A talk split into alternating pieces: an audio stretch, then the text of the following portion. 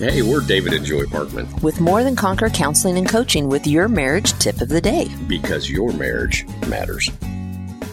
Yesterday, we ended with putting us 1st How do we do that Right, without causing World War III? yeah, because we dove in the deep end yesterday, didn't we? yes, the holidays have those potentials. And I think a lot of it is because we haven't had those conversations about what are our shared expectations as a couple? What are our boundaries? Ooh, boundaries and families.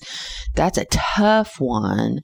Um, but we haven't most of us had those conversations about what are our shared expectations for the holidays what do we value what do we want to focus on how do we please god in our holidays? yeah, so most of us have never had those conversations. We're walking into it, both of us with expectations, and they typically are going to be different, mm-hmm, right? Because we're uniquely made. But God said the two of you are now one, right right? And we're learning how to walk together right uh, in this oneness, which means we have to have shared values and expectations, Mhm. ultimately, what we would call common ground. And we need to build on the common ground that we Mhm. both agree upon. Now, Mhm. obviously, we're not going to agree upon everything. no So we're going to focus on the things that we do agree upon. Love that. Absolutely. That focus on that common ground and what we agree about is so important, but we have to have the conversations. So, you know, talking about,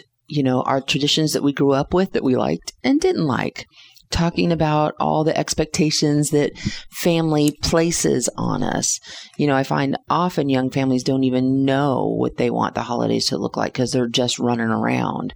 Trying Right. to appease everybody else. Absolutely. Right, right. And so it's very bonding to discover that common ground. We can go into the holidays strong as a unit, that leaving and cleaving we talked about yesterday, that we really start to cleave to each other as we say, okay, babe, what were your favorite holidays? What do you want to do? What don't you want to do? Uh, that's a good one. Right? I remember having some of those conversations, and I Mhm. think we'll probably pick back up on this tomorrow. uh, because I remember specifically driving home from Springfield, Hmm. you know, having conversations and, Yeah. and starting to apply those boundaries and what those look like for the next Mm. season, for the next time. Yes, because we have a lot more power to create the kind of holidays we want to have together.